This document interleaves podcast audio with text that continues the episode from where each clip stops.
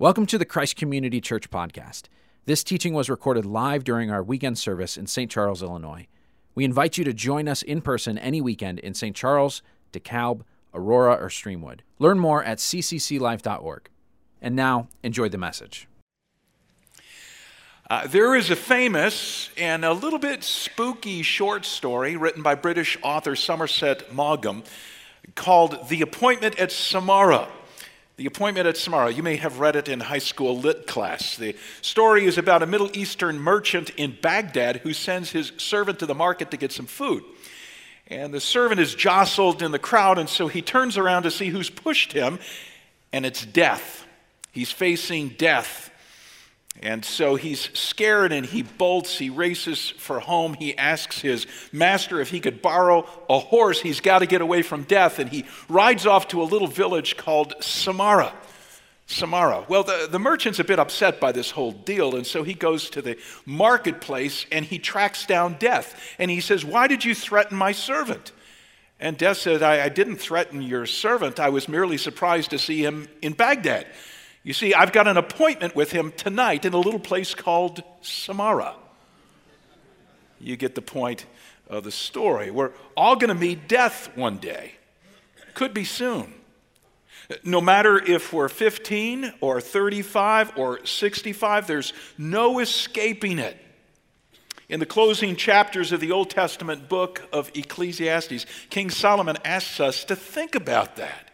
Know, think about it. Don't forget it. He wants our impending death to guide the choices that we make in this life. He wants us to start with the end in mind and then to work our way backward into each day, to live life backward. Welcome to the fourth and the final week of our series in Ecclesiastes. If you got a Bible, I hope you brought one with you. Turn to Ecclesiastes chapter 9. Ecclesiastes chapter 9. We have been preaching through the book of Ecclesiastes, and I hope you've been reading through the book of Ecclesiastes during the week. If you've been following Christ Community Church's Bible Savvy reading schedule, that's where we've been. By the way, now that we're done with the book of Ecclesiastes, our schedule turned the corner this last week. And uh, we are now in a New Testament epistle, a letter written by the Apostle Paul. It's a lot easier to understand than Ecclesiastes. So praise God for 1 Corinthians. If you haven't gotten started as a Bible reader yet, I would encourage you pick up one of those Bible savvy journals you could get at the bookshop at any one of our four campuses. Bible Savvy Journal, and get started this week. Or just uh, download the CCC app on your phone, and it's got a Bible Savvy Journal, journal with it. Well, Ecclesiastes author King Solomon can sound like a pessimistic, glass half empty sort of guy, but actually, he's just a realist. He's a realist. And one of the things Solomon is very realistic about is death. We're, we're all going to die. And my death and your death, no matter our age, could be right around the corner. So if your Bible is open to Ecclesiastes 9, let me read to you a couple of verses from the opening portion of the chapter. We're going to pick it up at verse 2. Solomon says, All share a common destiny the righteous and the wicked, the good and the bad, the clean and the unclean, those who offer sacrifices and those who don't. As it is with the good, so with the sinful, as it is with those who take oaths, so, so it is with those who are afraid to take them. And this is the evil, meaning this is the bad part. This is the bad part of everything that happens under the sun. The same destiny overtakes all. This is the word of the Lord. Thanks to God. The same destiny overtakes all. What is that destiny? Call it out. Death. Death death. Now, some of you are thinking, whoa, this Solomon dude, he gets drearier and drearier with every passing chapter of his book. Like, what possible blessing or benefit could come out of a focus on the fact that we're all going to die someday? One Bible scholar by the name of David Gibson, he sums up the benefits of Solomon's death focus in his book, Living Life Backward. That's where I stole the title for today's sermon, and we've got that book on sale at Resource. Uh, living life backward. Dr. Gibson writes, Let, Ecclesiastes teaches us to live life backward. It encourages, encourages us to take the one thing in the future that's certain, our death, and to work backward from that point into all the details and decisions and heartaches of our lives, and to think about them from the perspective of the end. He continues, he says, It is the destination that makes sense of the journey. The destination makes sense of the journey. If we know for sure where we're heading, then we can know for sure what we need to do before we get there.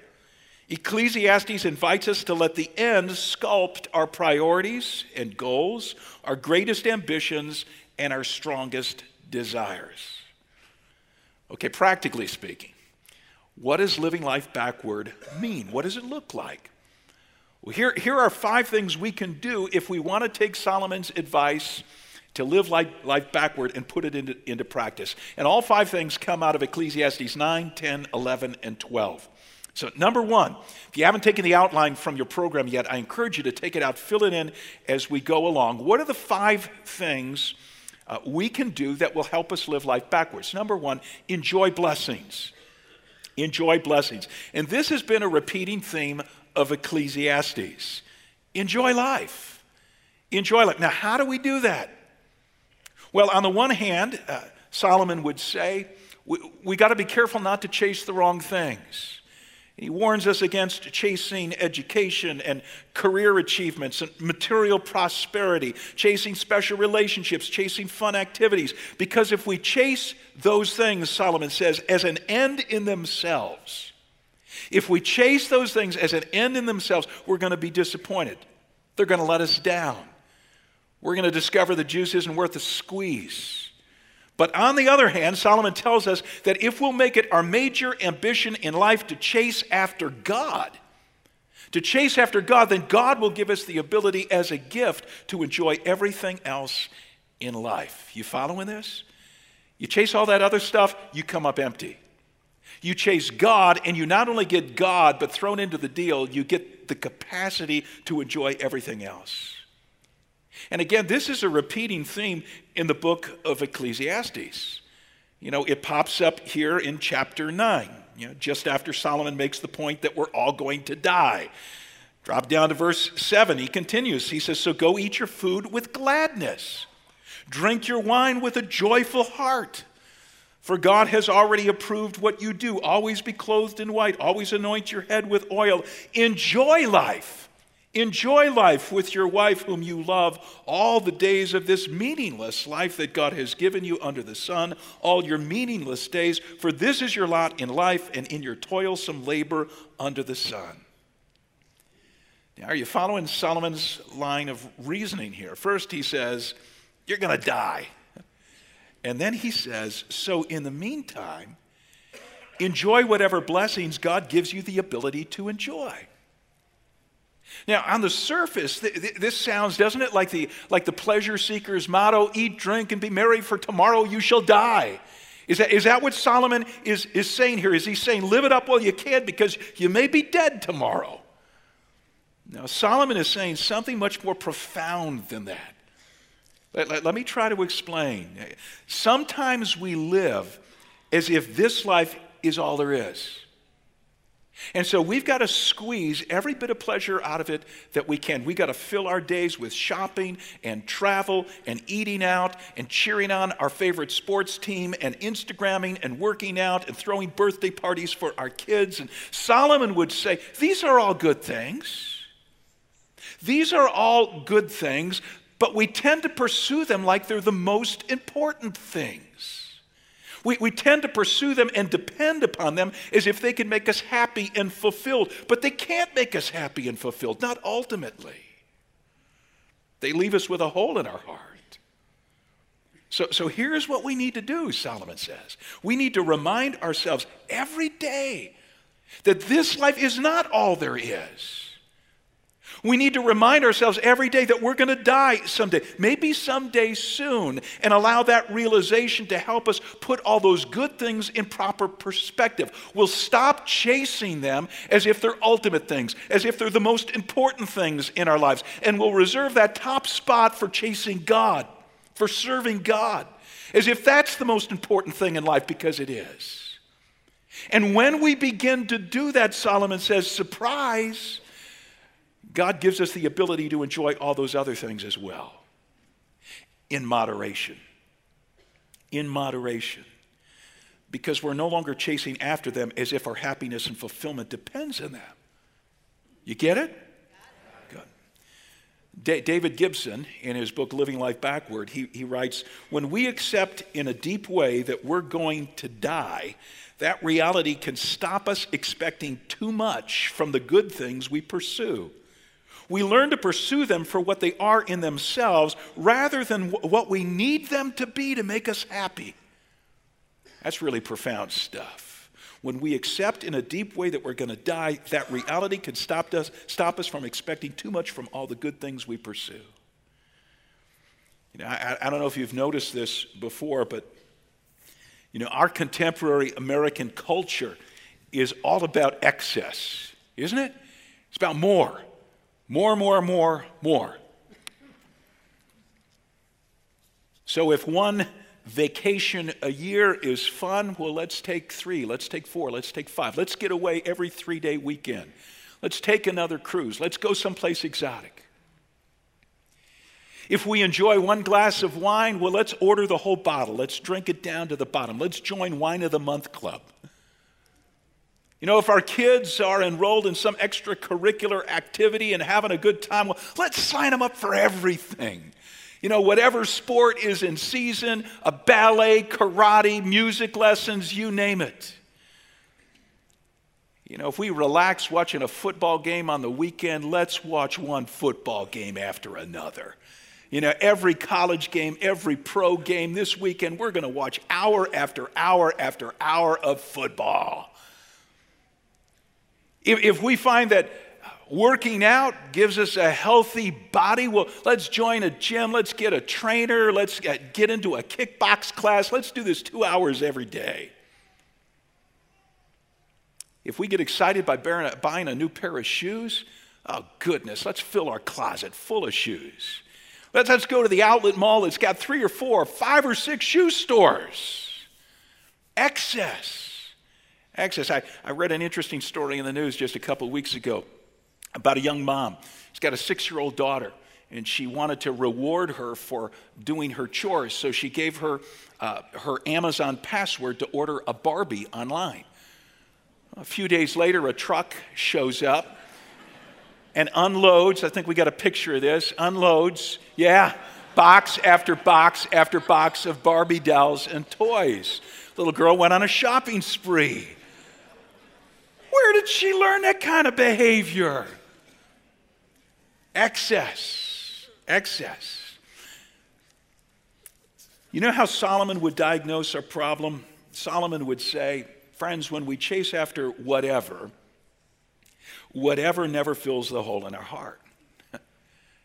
and so that's why we got to keep pursuing more and more and more and more of whatever, but no amount of whatever is ever enough. Oh, Solomon would say, Oh, if we would just stop for one moment and consider the fact that the whatevers in our lives are also so temporal, they, they won't mean a thing when it comes time to die. The Bears won't mean a thing. The newest iPhone won't mean a thing. Getting into the college of your choice won't mean a thing when it comes time to die. Solomon would say, Live life backward, and then you'll be motivated to pursue God first and foremost. And then God will give you the ability to enjoy the whatevers as good things, but not as the most important things in your life.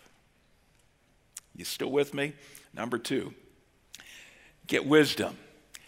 Living life backwards means getting wisdom. Now, back to Ecclesiastes. We finished with chapter 9. Let's move on to chapter 10. Chapter 10 is filled with some uh, pithy, short, uh, wise sayings. In fact, Chapter 10 reads a lot like the book of Proverbs, uh, which makes sense considering the fact that Solomon wrote both books. Now, we're not going to take the time to read through Ecclesiastes 10. Hopefully, you did that on your own this past week if you were following our Bible savvy reading schedule. But lots of, lots of wise sayings in this chapter. You know, verse 4 talks about how to deal with an ornery superior. You might be able to use that at work, right? Verse 6 warns us about the danger of putting foolish people into leadership. I hope you re- read verse 6 before you went to the polls this last week. Verse 10 describes the importance of working smarter, not just harder. Verse 12 advises us to talk less. Uh, verse 20 cautions us not to gossip. See, lots of wise sayings, again, just like the book of Proverbs. Uh, my dad, uh, who turns 94 in a week and a half, uh, dad has been reading through the, the book of Proverbs every month for years, in fact, for decades.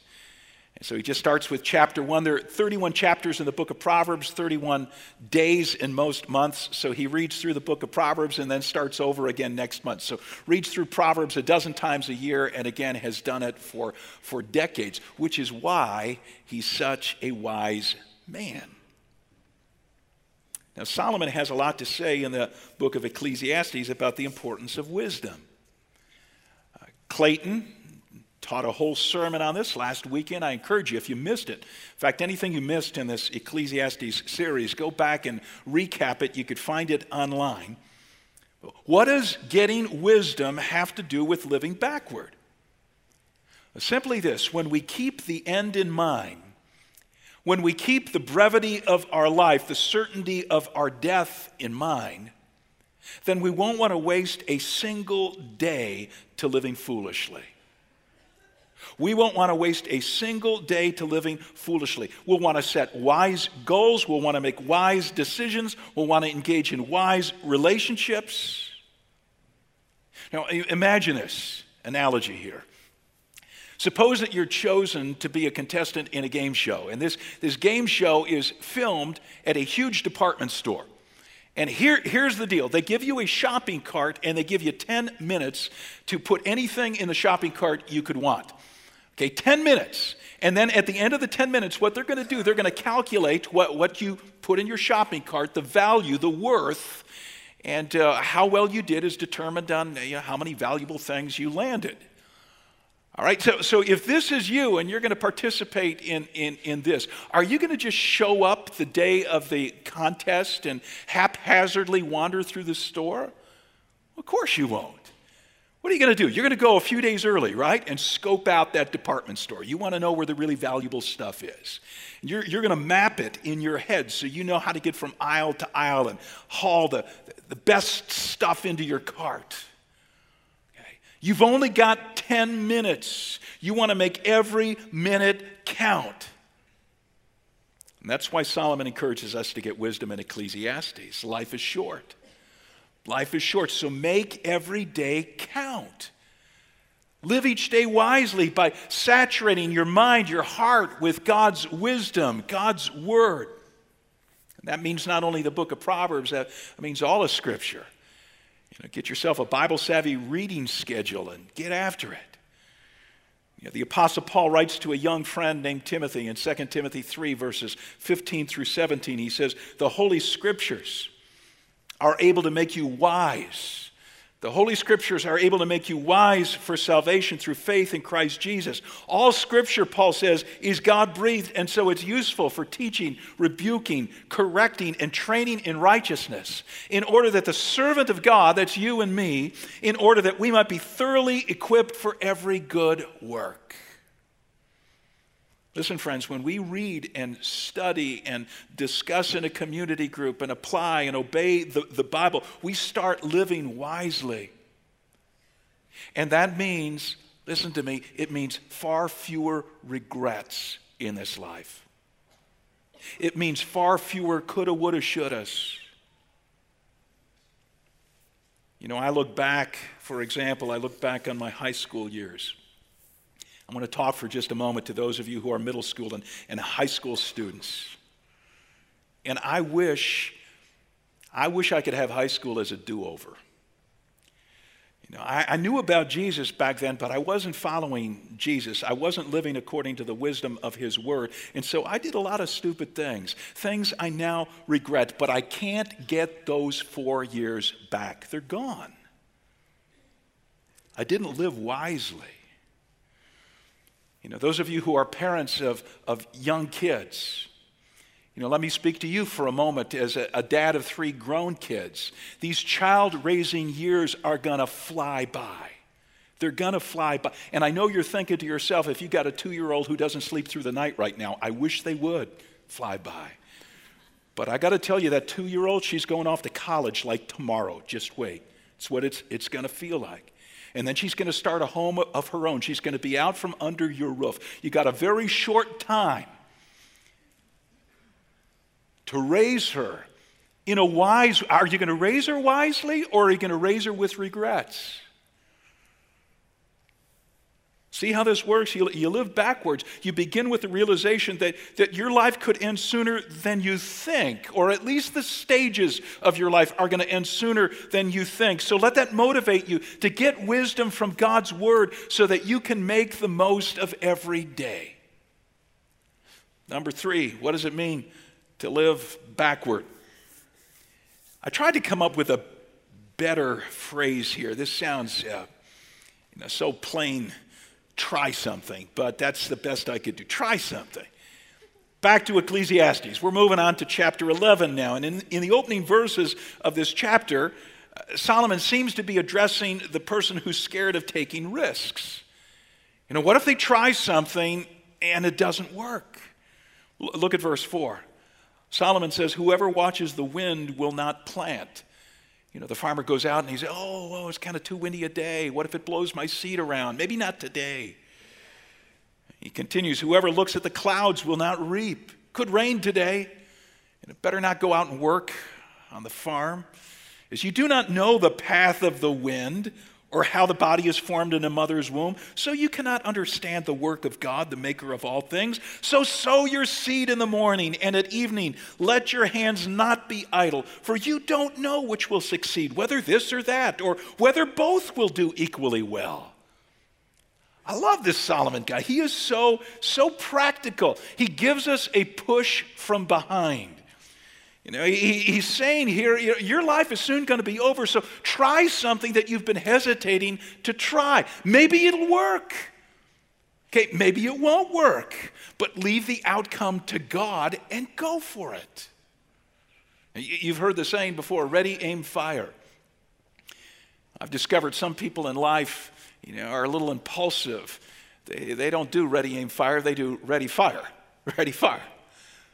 But others of us, we're, we're at the other end of the spectrum. We're a bit overly cautious. We think things through and we think and we think and we think and we think. And, and, and our motto is not ready, aim, fire. It's ready, aim, aim, aim, aim, aim.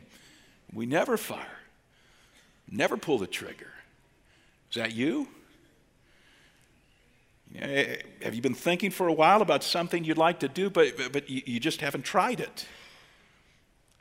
Maybe it's taking guitar lessons. Maybe it's serving in Kids World.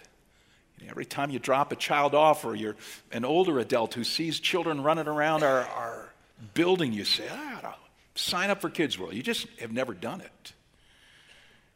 Maybe it's enrolling your dog in dog training. Maybe it's attending FPU, Financial Peace University, and finally putting together a budget Maybe it's reading the Bible with your family. You've always thought that would be a good idea to read our Bible, but you haven't done it yet.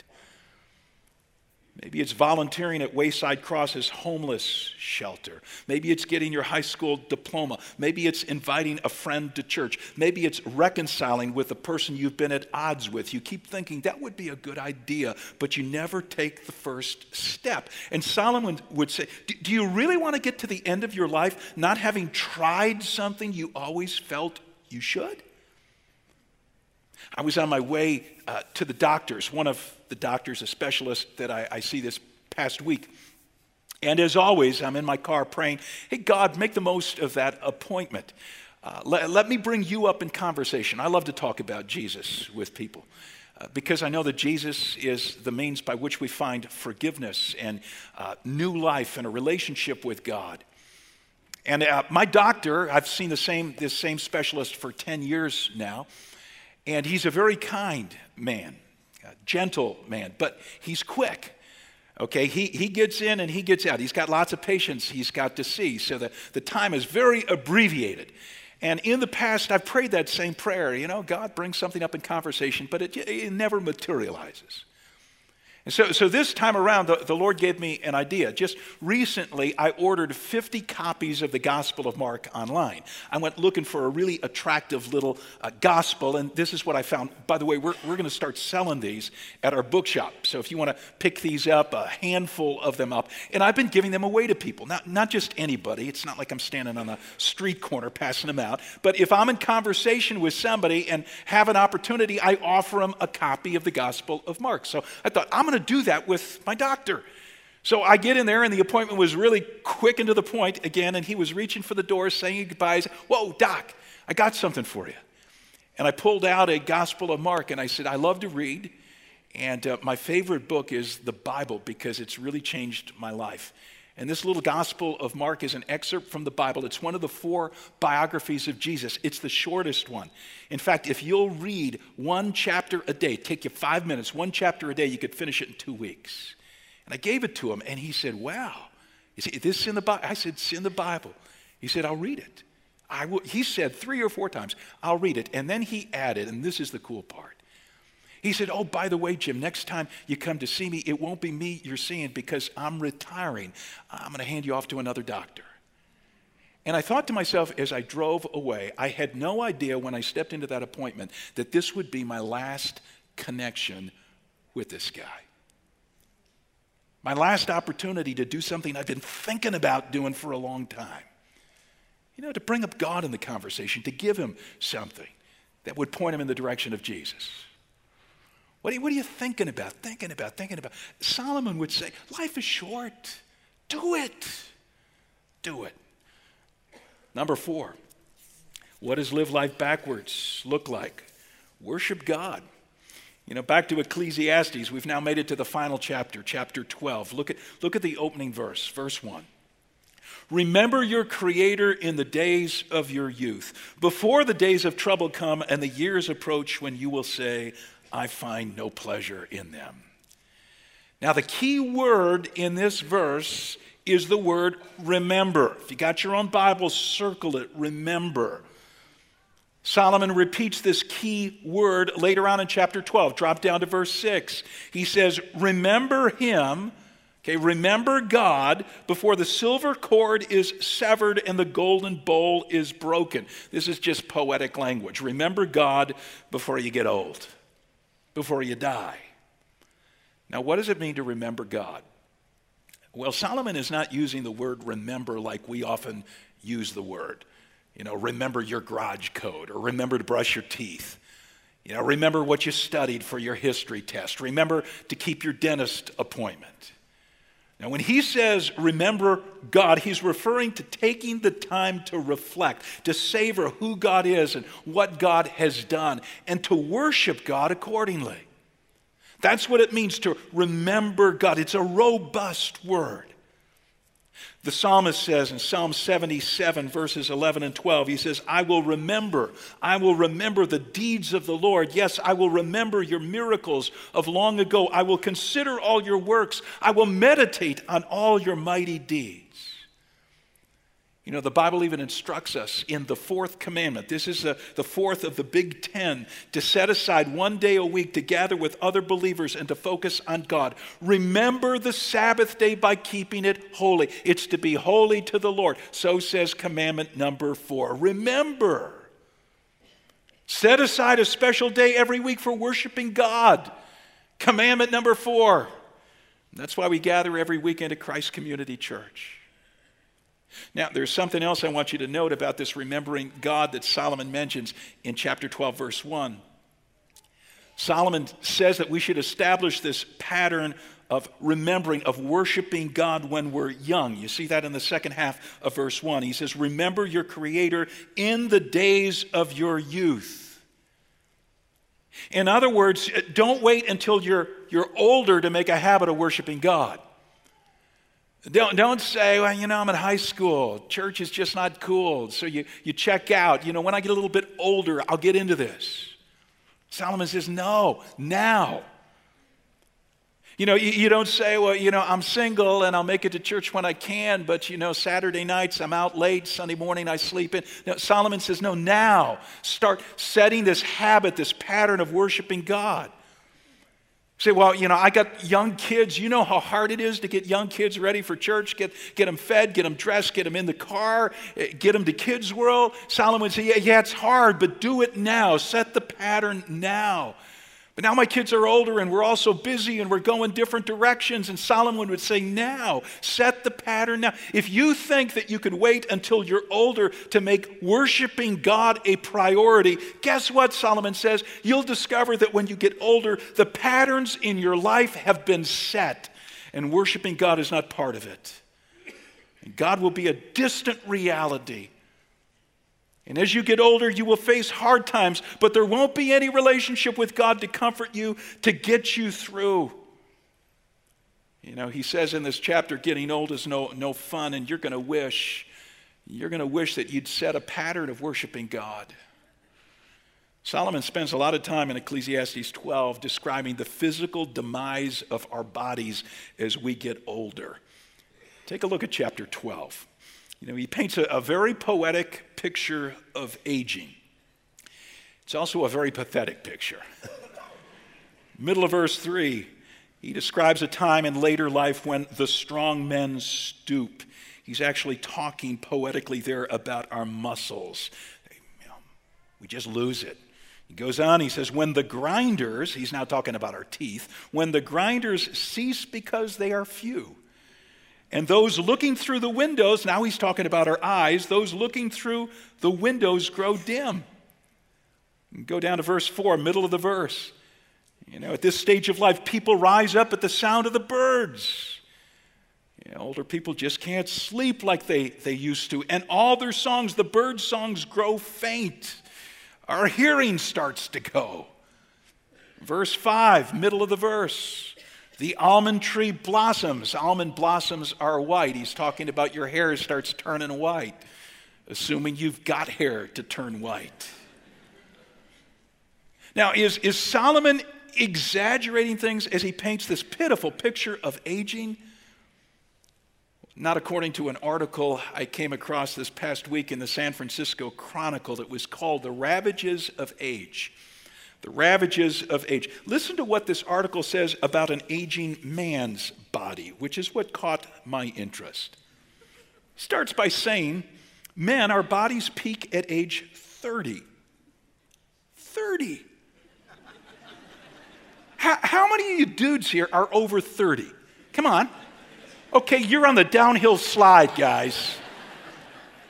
You're past your prime. Your peak is, is over. And after that, our bodies begin to deteriorate. We do a little bit of dying, according to this article, every day, losing 1% of our functional capacity every year. Cells are disappearing, tissues are stiffening, chemical reactions are slowing down. By age 70, guys, our body temperature will be two degrees colder, will be an inch or two shorter, and our ears will be longer. What's with that? Some of you women are looking at your guy's ears right now. Yes, it's true. Wow.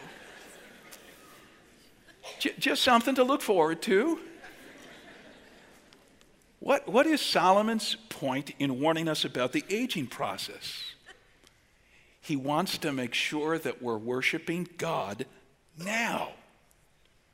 Remember your Creator in the days of your youth, that we're developing a close relationship with God today, before all the aches and pains, before the memory loss set in, sets in, before the bouts of, of loneliness and family grief. Who we are today, especially in terms of prior, prioritizing God, will determine who we will be in our old age.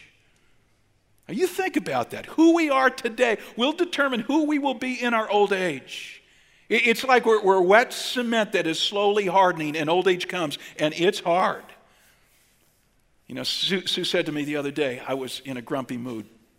It's hard to believe, I know, but uh, she said to me, she said, We don't want to be grumpy at this stage of our lives, do we? Now, when she says we, she means me, okay? We don't want to be grumpy because, she added, and this was profound, this is straight out of Ecclesiastes, because then we'll be grumpy people when we get old. We'll be old, grumpy people. Solomon would say, exactly, my point exactly. I like, like the way David Gibson puts it in his commentary on Ecclesiastes, Living Life Backward. Gibson says, We are hanging up pictures about the walls of our hearts that we shall have to look at when we sit in the shadows. As a profound metaphor. We are hanging up pictures about the walls of our hearts that we shall have to look at when we sit in the shadows. So, what kind of pictures are you hanging on the walls of your heart today? If you're engaged in worship, if you're spending time in God's Word, if you're drawing close to Jesus, those are the pictures that are going on the walls of your heart. If you're engaged in sinful behavior, if you're walking in paths of disobedience, those are the pictures you're hanging on the walls of your heart. And one day you're going to have to look at them. That's all you got left. Worship God. Worship God. Fifth and finally, how do we live life backward?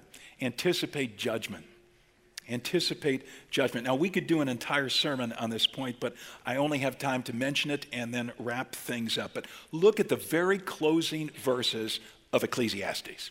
Okay, this is Ecclesiastes 12, verses 13 and 14. Now, all has been heard, and here is the conclusion of the matter. Solomon says, Okay, I'm about to wrap things up, guys. Here's, here's my book, Ecclesiastes, in a nutshell. Fear God and keep his commandments, for this is the duty of all mankind. For God will bring every deed into judgment. God will bring every deed into judgment, including every hidden thing, whether it is good or evil. Now, this is a sobering truth. Living backward, listen, living backward means that we regularly bring to mind that we're going to die and stand before Almighty God to give an account of our life upon earth. Now, the good news is if you've surrendered your life to Christ, He has paid the penalty for all your sins. And what, what is the penalty? Death. Okay, you've heard me explain this many times before. You know, when we go our way instead of God's way, which we do multiple times in the course of a day, what we're doing is disconnecting from God, and God is the source of life. God is the giver of life. When you disconnect from the giver of life, you die. That's the consequence. The wages of sin is death, the Bible teaches. It begins with spiritual death on the inside. Our relationship with God is broken. It leads to physical death at the end of this life, and that then becomes eternal death. That's bad. But God loves us so much that He sent His Son Jesus Jesus gave his life on the cross, laid down his life to take the penalty our sins deserve. The penalty is death. The infinite Son of God took the penalty our sins deserve so that he can offer all who surrender their lives to him forgiveness and new life and a brand new relationship with God. So if you've surrendered your life to Jesus, if you've said, Yes, Jesus, I want you to be the Savior and King uh, of my life, you never need fear eternal condemnation, eternal death for your sins. That's the good news. However, the Bible teaches that we will all stand before God's judgment seat with respect to what we've done on this planet. The Apostle Paul says it this way 2 Corinthians 5, verse 10. And Paul is writing this to Christ followers, not to unbelievers. Paul says, For we must all appear before the judgment seat of Christ, so that each of us may receive what is due, due us for things done while in the body, whether good or bad. All of us. Jesus taught the same thing in his parables. Remember the, the parable where Jesus tells the story of a, a homeowner, a master who's going out of town for a while? And so he gathers his servants together and he gives each of them a different sum of money. And he says, I want you to invest this. I want you to make something in return that you'll give back to me when I, when I come home. And then he goes away, and when he comes back, some of them have done great things with their investment, and so they have something to contribute to Jesus, to give Jesus, uh, who is the master in this story. And others are penalized. You know, the, the, the, truth is, as we stand before Almighty God, giving an account for our life, it'll become clear whether we live this life for ourselves or for Jesus. What, what did we do with the relationships He gave us? What did we do with the opportunities to serve Him that He gave us? What did we do with the talents and abilities that He gave us? What did we do with the financial resources that He gave us? Maybe we built some wells in Sierra Leone, eh? D- did we live for our temporal kingdom or did we live for his eternal kingdom? You know, my parents used to have on the wall of the home I grew up in a plaque. Only one life twill soon be past. Only what's done for Christ will last. Riveted on my mind.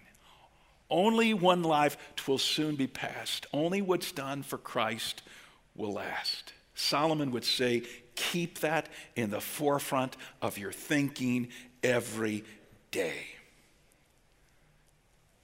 Let that impact your priorities, what you put on your schedule. Let it impact the words that come out of your mouth, how you spend your free time, what you spend your money on, your relationships, everything. Everything. How do we live life backward? We enjoy blessings not as the most important things in our lives. We stop chasing them as if they're ultimate. We, we moderate our chasing of those things and we chase God. We seek to serve God, get to know God, and He, he allows us then to enjoy the, the good things of this life. We get wisdom. We saturate our lives with God's word so that we don't have to live with regrets, but we're making every day count. We try something. If there's something that, that God has put on our hearts to do and we've been putting off, putting off doing it, we, we do it. We worship God. We make it a priority, a habit. We safeguard that time. We set it aside each day and, and once each week to gather with others. We don't wait till we're older to set this pattern in place. And then we anticipate judgment and we live for the kingdom of King Jesus, not the kingdom of self. Let me close in a word of prayer, asking God to allow this to sink into our hearts and lives. And then we're going to collect our gifts and sing a closing song that'll help cement this this notion of following God as if we're not going to live here forever, but there's something else coming. Lord God, as we bow before you, right now I pray for those who've never surrendered to you. And if they begin with the end in mind, the truth of the matter is the end does not look good for them. Because one day they'll stand before your judgment throne and you'll ask, Who will pay for your sins? And they'll have to say, Well, I guess I do because I never made Jesus my Savior, the King of my life. You know, if that's you right now, if you've never surrendered to Jesus, I want to give you an opportunity in the quietness of your heart right now to bend your knee, as it were, and say, I get it. I get it that this life is not all there is and that eternity is very long. And so I want to get it right. I want to give Christ my life. I want to receive what he did for me on the cross and paying for my, my sin. Would you say that to him now from your heart like you mean it?